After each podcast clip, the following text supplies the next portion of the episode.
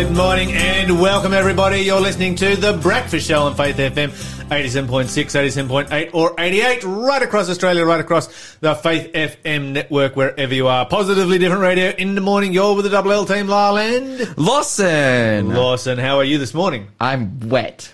You're, yes. I am drenched. well, this is how, this is how life is these days. it is like it is Everybody is raining kind of so hard. Just damp all the time. It is like I I don't think it's rained this hard this year. I think this is the the most force that's come out of the sky here in Newcastle. Oh, okay. We've had more force um, out at Western, but it's definitely up there out there. I don't know. Driving into work this morning, it was like I was like, this is. This So what, what are you thankful gnarly. for? Tell us. Tell us. What Oh, oh, okay, okay. What am I? What am I thankful for? Um, that. Uh, so I'm wet, but I'm not drenched. so, so I'm, I'm sitting here in the studio. Uh, I'm doing well. I'm excited to to speak to do the show, obviously. And um, as I look at our monitor right here, I can see that most of you guys are online and can hear us. So that is definitely a blessing. Like Yes, that number is climbing. We had a very low number there a minute ago of transmitters that were actually up and working, Mm-hmm. probably due to the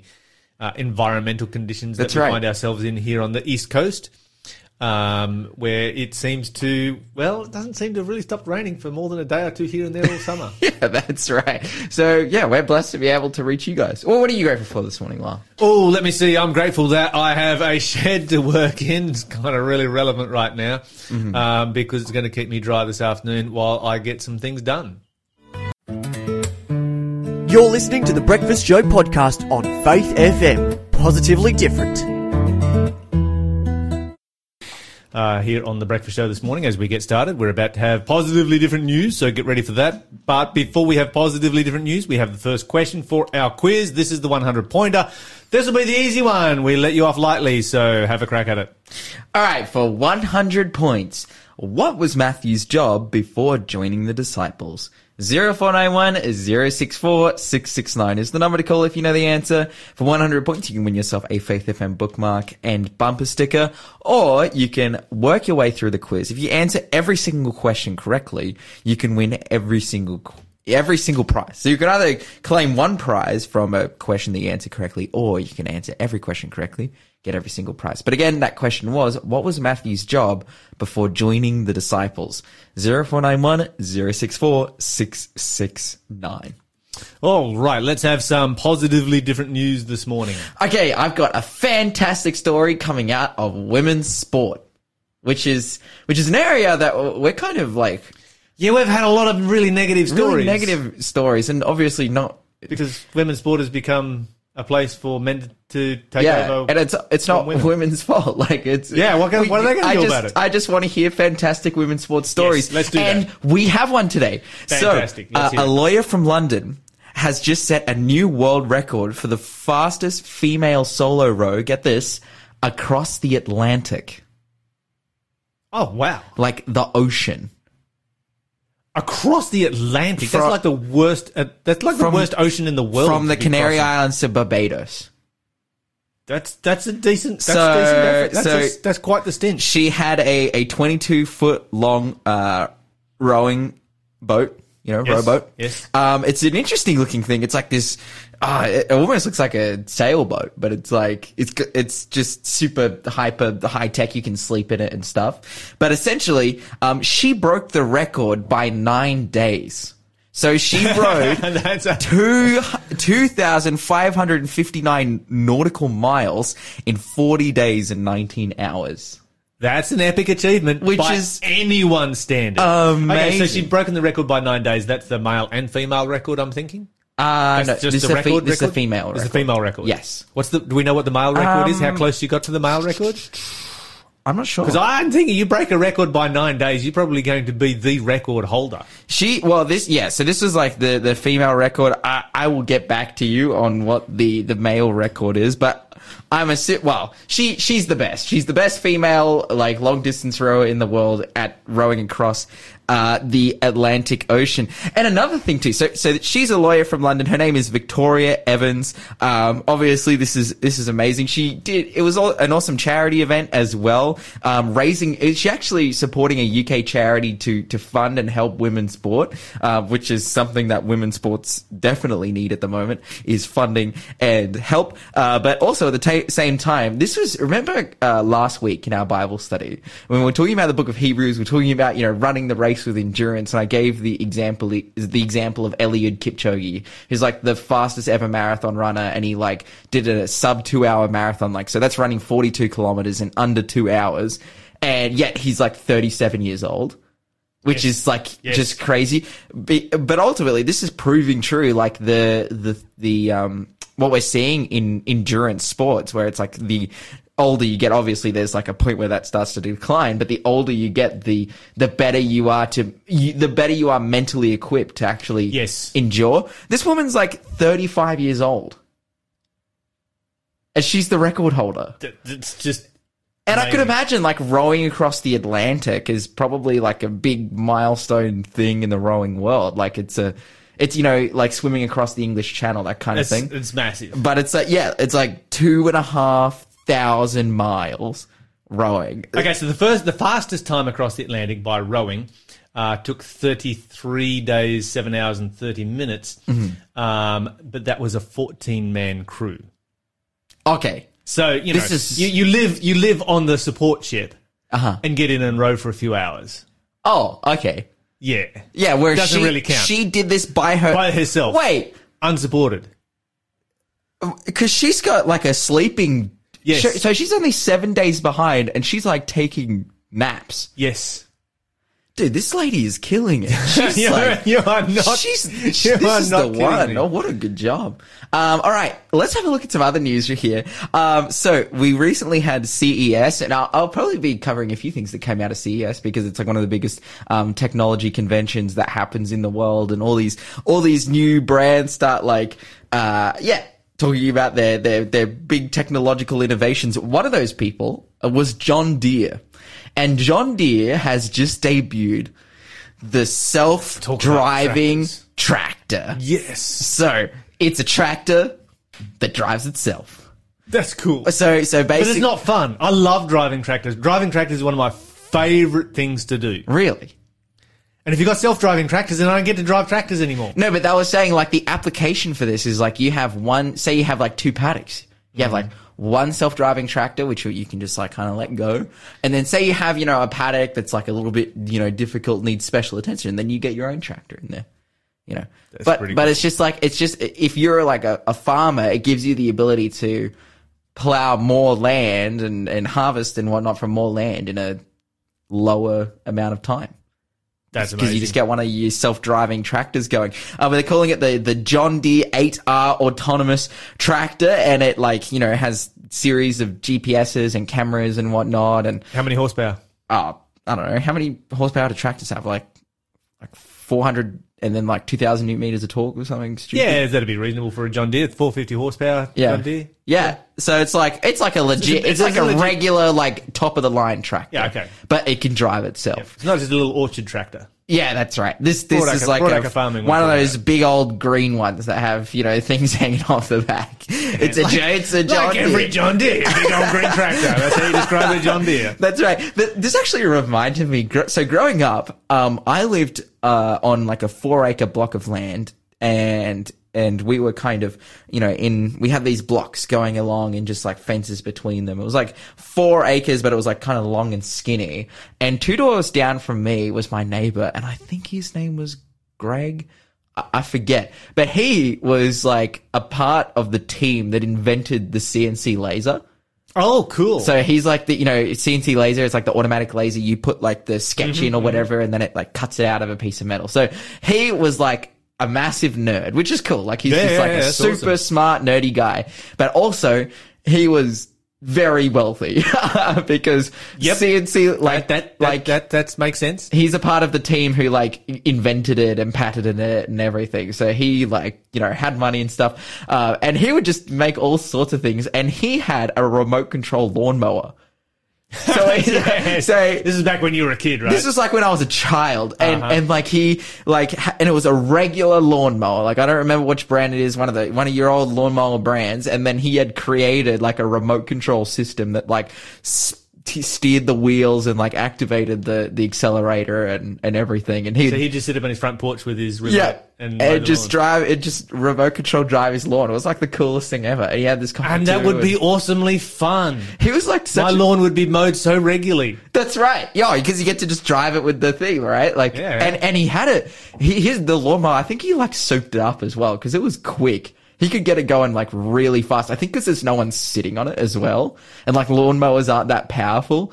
And he would just have the thing like or, like just. But then when he was like mowing the lawn, he would you know go slow and and then he built another one, and then him and his friends would race the lawnmowers in their front yard, and we would sit around and watch. It was really funny. The last time I, the only, well, no, the last time I saw a, a radio controlled lawnmower, because Mm. I've seen a few of the um, self driving lawnmowers around the place, Mm. but the last time I saw a radio controlled one, it was a flying one. Oh, it was a flying Yes. radio controlled lawnmower. You've never seen a flying radio controlled lawnmower? I, I saw a flying radio controlled lawnmower when I was like 10 years old. what purpose? Royal Hobart Show. Oh, what purpose does a flying remote controlled lawnmower have? Fun. But but does it mow the lawn if it's No, flying? no. Flies around in the sky. But it, Like an aeroplane. What it looks like a lawnmower It is a lawnmower. that someone's turned You into a need, to, plane. you need to YouTube this. You need to be Okay, educated on flying lawnmowers. They are, they are, they are the best fun ever. I mean, why would you have a flying remote radio controlled aeroplane when you can fly a lawnmower? so it's not supposed to lo- mow lawns. Well, it used to mow lawns. but, but, now now, it it flies. flies. Now it Ah, flies. Okay, okay, fair enough, fair enough. But hey, if you guys want a John Deere self-driving tractor that's only five hundred thousand dollars, actually give us a call at Faith FM, give it to me, and then we'll, we'll hook you up with a tractor. You're listening to the Breakfast Show podcast on Faith FM. Positively different. We're about to have the 200 point question for our quiz. All right, for two hundred points, who dreamed that the sun and the moon and 11 stars bowed down to him. 0491 064 669 is the number to call if you know the answer. 200 points, you can win yourself an issue of Signs Magazine, or you can get your points on the board, continue to work your way through the quiz. But again, that question was, who dreamed that the sun and the moon and 11 stars bowed down to him? 0491 064 669. Okay, so moving to more serious news, we've got to talk about violence this morning because it's all in the news. Oh, yeah. And, you know, it's often been said that uh, good, sane, sober, moral people use words, Mm-hmm. not violence. And, you know, those, those are words really to, to live by. And, you know, I think of uh, a couple of years ago where we had uh, Gina Carano, um, who chose to use words Mm-hmm. rather than violence.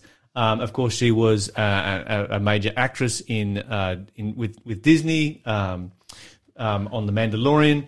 And she, she she spoke out during the BLM riots, and this is what she said. She said, "When we look at Auschwitz, we see the end of the process. It's important to remember that the Holocaust actually did not start from gas chambers. This hatred gradually gradually developed from words and stereotypes and prejudice through legal exclusion, dehumanization, and escalating violence. And so she spoke out against violence, and as a result of this tweet, um, and you know her stand on these particular issues, she was sacked from Disney and basically banned from ever having any kind of future in Hollywood ever again. Wow. We saw the contrast to this last night, um, and of course, it's all over the news this morning, where we have major actor Will Smith who chose to use violence rather than words and physically abused, uh, uh, assaulted Chris Rock on the stage in front of the world, and then has since refused to apologize. That To Chris Rock. is so gnarly. that was like, dude, uh, like obviously, like for everyone when it happened, it was kind of everywhere in in terms of like social media and stuff. But I'm, it's shocking. Okay, what's what's even more shocking is the response to this because I mean, okay, let me ask you this question: You do this in a pub, what happens? You get kicked out, right? I right? get beat up and then You- kicked out. You get beat up and then kicked out. The bouncers are going to come in and they're like, no, you can't be uh, physically assaulting people in this environment. And that's just a pub. This is not the Oscars. It's not in public. It's not presented to the world. It's in a pub. You, you get kicked out for that kind of thing. Yeah. Well, what did uh, Will Smith get? A standing ovation followed by no, an Oscar followed by a standing ovation. Yeah. After which he used the words that uh, he stated that uh, that love uh, was what made him do it.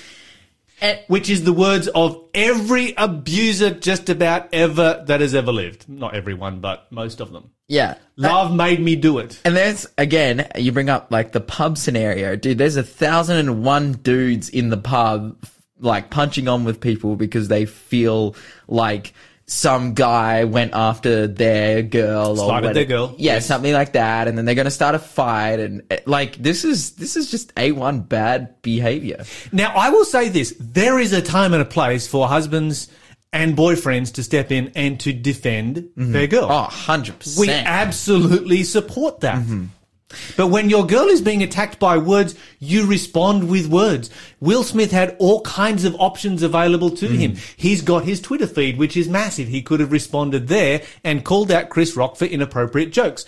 We would have supported that. He could have even stood up right there on the spot and made an impromptu speech about inappropriate jokes. he could have done it after he, could- won the Oscar. he could have walked out. He could have done it during his Oscar speech. I guess he didn't know at that time whether he was going to have an Oscar speech or not, Uh-huh. but he certainly had a platform once he did. Mm-hmm. He had an opportunity to speak about people who, you know, he felt the joke was unsavory. I mean, this, the joke, if in case you missed it, I don't think anybody's probably missed it by now, but the joke was a roast. Yeah. Uh, and it was and a it roast. was a pretty light one at that. it was a, it was, well, it depends on your perspective and who you are and where Sure. you're coming from. Sure. Uh, fair enough. but it was a roast on um, on his wife who has uh, what was it- what's the name of this uh, disease here alopecia, um, which by the way Donald Trump has as well. Mm-hmm.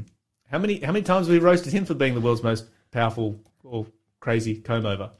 Um, eh, but anyway, be that as it may, uh, what I find disturbing is that he was not removed from the premises. He did go on to get an award. He did receive a standing ovation, and then he likened himself to Richard Williams as the crazy father who stands up to defend his his his That girls. was that was actually Ouch. so cringe. Ouch. I, if you were Richard Williams, it's like, no, I'm not. I'm not a violent person. Yeah. he's a, he's a passionate person, and he passionately uses words on a regular basis to defend his girls. uh-huh. But this is what I come back to: human beings use words, not violence. Yeah, that's right. There's no excuse ever for violence. And this speaks to the world in which we live.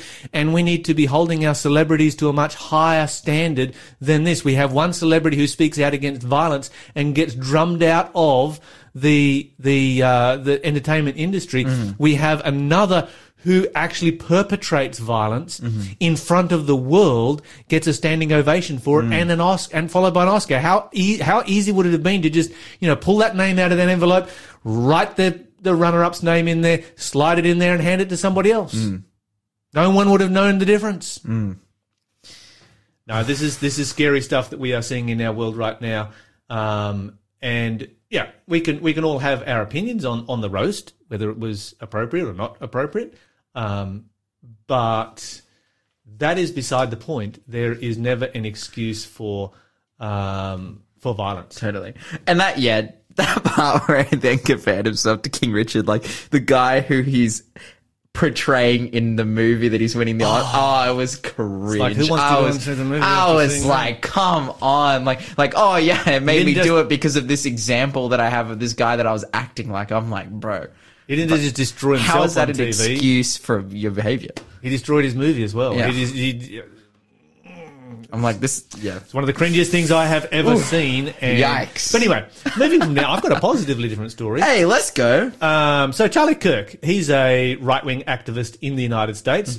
Um, he started uh, what was called Turning Point USA when he was 18 years old. Ten years later, he now is uh, has Turning Point USA, Turning Point Action, Turning Point Faith, uh, Turning Point Endowment, and a member of the Council for National Policy. He's written three books, so quite an accomplished 28-year-old recently married to uh, Erika Franz Frantzve, uh, who is a podcaster and businesswoman from Arizona. Um, so basically, he's one of the most high-profile uh, right-wing act- activists in the United States. Um, his organization is worth more than $40 million. That's not a bad effort for 10 years' work. Yeah. Um, half of that, of course, goes to charitable projects. And he's just put out a half hour podcast, he and his wife to get together to talk about, you know, just share their, their, their, their story, what's been happening for the last uh, 12 months, and just sort of have a bit of a chat about what they're doing. And in the middle of that podcast, he comes out to say that, well, in the last year, uh, she, uh, Erika, runs a program called Bible 365. They've been reading and studying the Bible together, and they discovered the Sabbath. Oh, wow. And so they like, well, here's the Sabbath. Let's do this. Uh huh. And so come Friday evening before sunset, uh, Charlie turns his phone off and puts it in a drawer. Dude, that's amazing. That's that's more Sabbath keeping than I do. I leave my phone. Well, I kind of leave it on because I'm usually organising a bunch of things for Yeah, church that- on Sabbath. that- that's right. But uh, turns it off, puts it in a drawer, and then does restorative activities like you know going for a walk, taking a break, having a I want to hang out with this guy. Um, Let's keep the Sabbath together. I'm I'm I'm I'm impressed. Hmm. Um, you know, and you know, you look at okay, and, and this is the challenge when you look at the right wing and the left wing in the United States. Your left wing is very anti-religious liberty. Your right wing tends to be very pro. Um, union of church and state, Mm-hmm. and I don't believe in union of church and state because it does away with religious liberty, and I don't believe I don't go along with those who uh, attack religious liberty either. And so it becomes a bit of a challenge, but it is nice to see people who have a very high profile and regularly, you know, pop up in uh, YouTube feeds, Facebook feeds, whatever it might be, depending on what the algorithm is sending your direction. Uh, and it's nice to see them, you know, finding something in the Bible and saying, well, okay, the Bible says that, so uh, I'm going to go ahead and do that and to do it the biblical way. You know, the Bible says that the Sabbath is to be kept from sundown to sundown. And that's the beauty of the Sabbath because it gives you true rest. You know, if the Sabbath didn't begin at sundown, then you would uh, work until midnight because you want to get all that stuff done before Sabbath comes and be exhausted the next day. It begins at sundown so you can take an early night, relax, be fully ready for, you know, heading off to church the next day, which is absolutely fantastic. You're listening to the Breakfast Show podcast on Faith FM. Positively different. Uh, we're about to have our interview of the day. Before we do, we have a 300 point question coming up for our it's like quiz. drizzling outside. Yes. It's not even raining anymore. No, That's drizzling. insane. Good for us. All right, 300 point clue for the quiz. In the book of Revelation, what did John do with the little scroll given to him by the angel? All right. Oh, you, wow. You know the answer to this one. It's something that you would not typically do with a scroll. With a scroll, that's right. 0491064669 is the number to call if you know the answer. For 300 points, you can win yourself a pocket sermon. Uh, but again, that question was, in the book of Revelation, what did John do with the little scroll given to him by the angel? And guys, you can call in and like, you can text in the answer. You don't have to claim the prize. Uh, you can be a part of our bragging rights crew and test yourself on these, uh, on these questions. But yeah. Well, joining us on the phone this morning to talk about Asian aid and the work that they are doing in uh, in in India, Pakistan, and Bangladesh is Sue Burke. Sue, welcome to the show. Hi, Lyle. It's actually Nepal, Pa- Sorry. um, Bangladesh. Yes. That's okay. and India. So. That's right. Of course, I got that wrong, didn't I? Um, and, and of course, you guys come on the show once a month to talk about the work over there, and we just we just love what is taking place. Um, such a great charity that uh, you have operating there. Something specific that you wanted to talk about today. What is it? Yeah, I'd really like to talk about um, women's health in Nepal. I don't think many people realise, but uh, in 2008, um, the Nepal declared a human rights issue in relation to women, which was a thing called ut- uterine prolapse, which basically is when the uterus detaches. And sorry, boys, I know I'm going to be talking about women's stuff today, so bear with me. On the breakfast Um, show. no, but this needs to be talked it- about. Yeah, when the muscles detach and basically the uterus falls out of a woman's body. And it's a very painful thing. And in most countries, that tends to affect postmenopausal women. However, in Nepal, it's more commonly seen in younger women. And the UN approximates about 600,000 Nepali women suffer from uterine prolapse. And the reason for that is early childhood marriage, unattended home deliveries, heavy work after childbirth, and also women in Nepal culturally aren't allowed to talk about their own body and what's going on. So as part of our we run two major programs in Nepal. The first one is obviously working with younger women and pregnant women about talking about, and their husbands about talking about when it's safe for them to return to work and what they should be doing to care for their own bodies after childbirth. Okay, and so- also, If, Yes. if I could just jump in there for a moment, because the big question on my mind is when we you know talk about uterine uh, prolapse and you know the uterine detaching and coming out of the body, um, is this something that can be fatal? it's not fatal, but it's painful and it's debilitating. And it's also, um, culturally, if a woman gets bad uterine prolapse or UP, as we talk about it in the AIDS world, then what happens is that they become kind of a social pariah. And often their husbands will leave them and they can't have any more children. So it's it's a real issue for women, and Is- it's is- not just. Sorry, mate. Yeah, is the reason that the husbands leave is that because they can't have children anymore, or just because of the so- social stigma associated It's with what is- both. it's both? Yeah, it's a hundred percent both. Mm. And so, what we've been doing for the last seven years is working in remote Nepal and educating women, girls, and and obviously their husbands as well about all of this. And that's a really important part of what we do. What we used to also do is work with the Scheer Memorial Hospital, which is the Seventh day Adventist hospital in Nepal.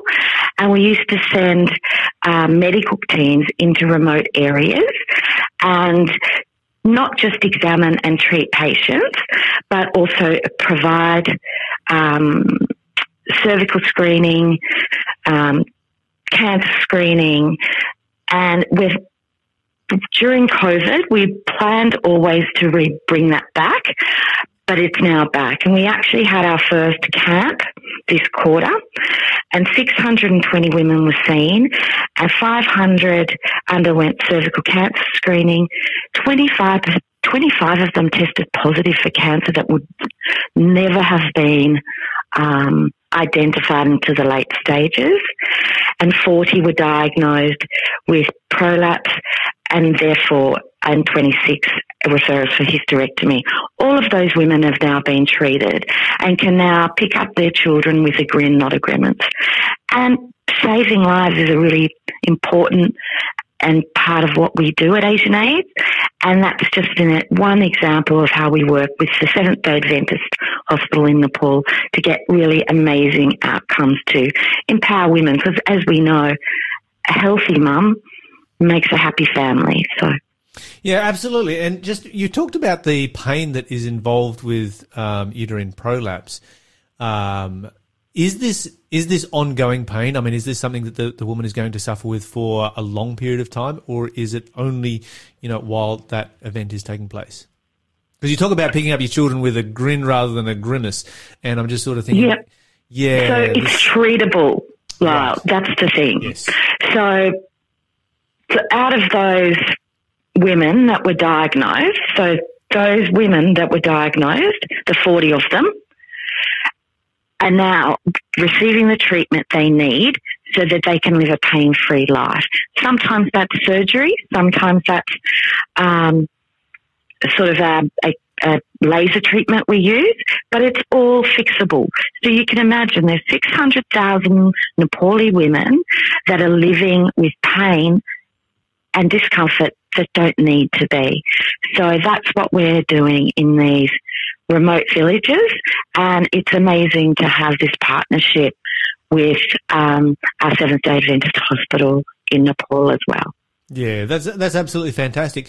And as far as the education process goes, I mean, is there an opportunity to talk to, to talk to the menfolk, to the husbands, and to explain what is happening Yeah. here, and to educate them? Is that like this is not something where you necessarily, you know, you don't need to look down on your wife because this happened. It's it's it's a it's a It's a disease that takes place amongst humanity. And, you know, you need to stay with your wife and love your wife. And, you know, is there opportunity for education? Yeah, 100%. We do that as well.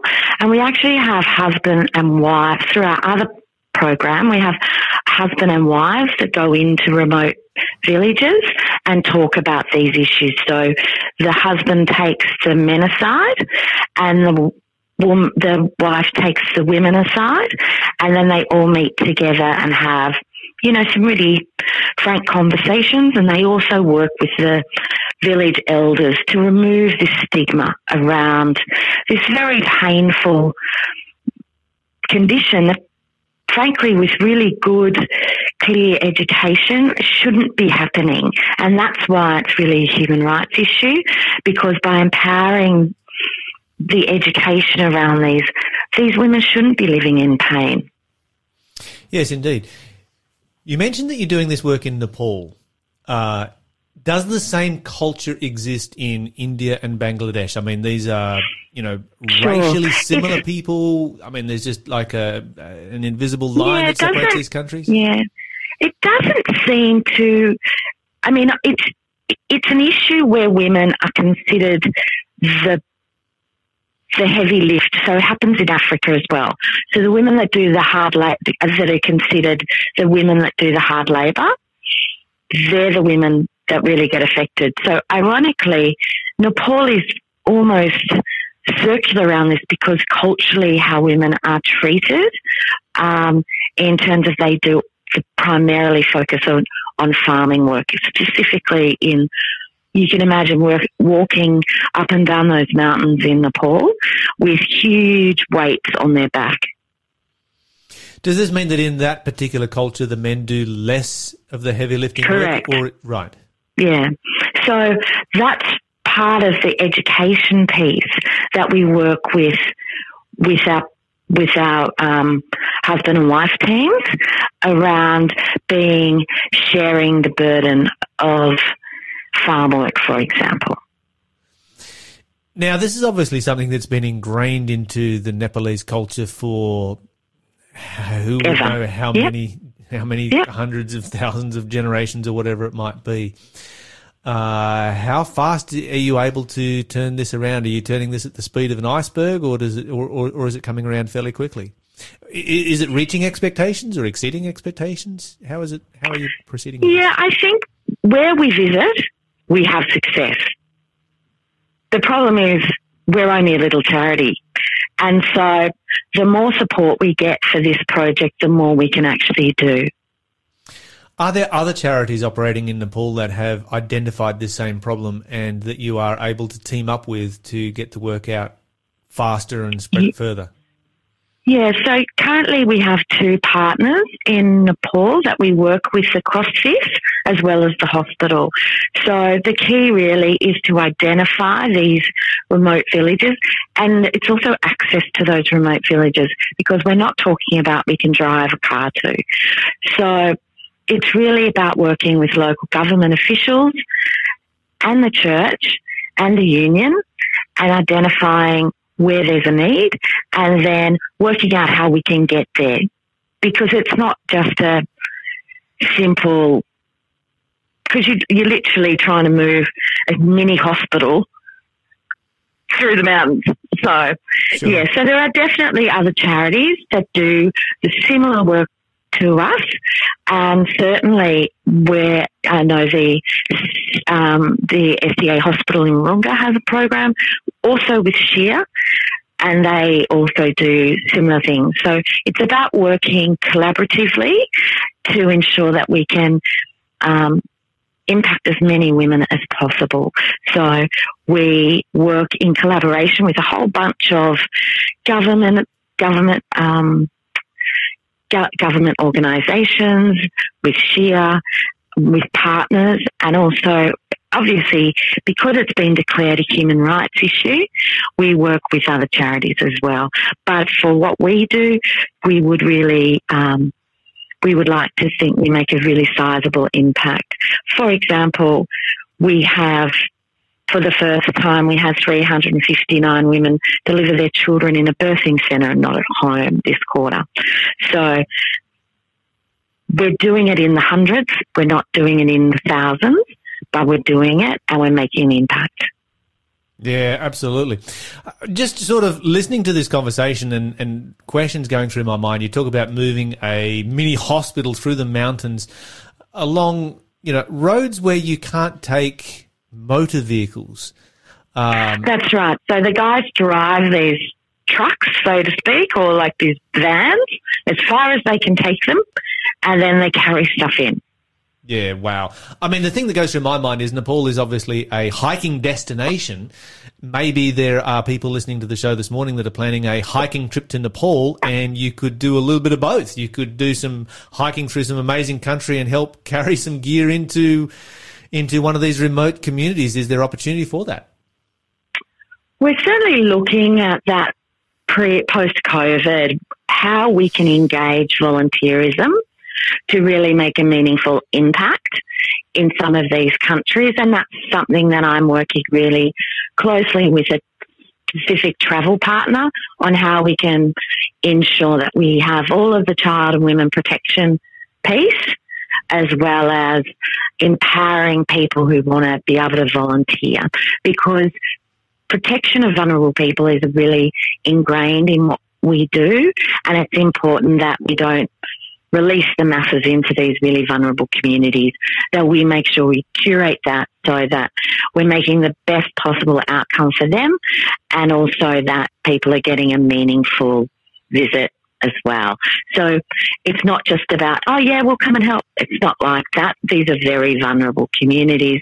There's a whole heap of cultural things we need to go through and we're working through that. We hope to be announcing something around that next year and we'll be starting to do these amazing visits where people can feel like they're making really um, an impactful contribution and also seeing some beautiful places across the country. Yeah, I'm just sort of thinking before COVID, we had, you know, volunteer uh, tourism was definitely something that was on the rise where people would sort of combine two things together and yeah. Yeah, anyway. and that's something we will certainly be bringing back, Lyle, and we're looking at whether that's um, a specific group or a general visit, but we want to make it mission focused as well. And that's really important to us because the key for us is to ensure that these people don't just flourish in their health and are happy, but we give them opportunity to flourish in faith and also future prospects. And that's really kind of our mission to ensure that we allow people to have amazing change in their life, but also have access through our mission work to ensure that they get access to learn about God as well. Sue Burke, thank you so much for joining us this morning from Asian Aid. Thanks for being a part of the Faith FM family. Join our community on Facebook or get in touch at 1 800 Faith FM.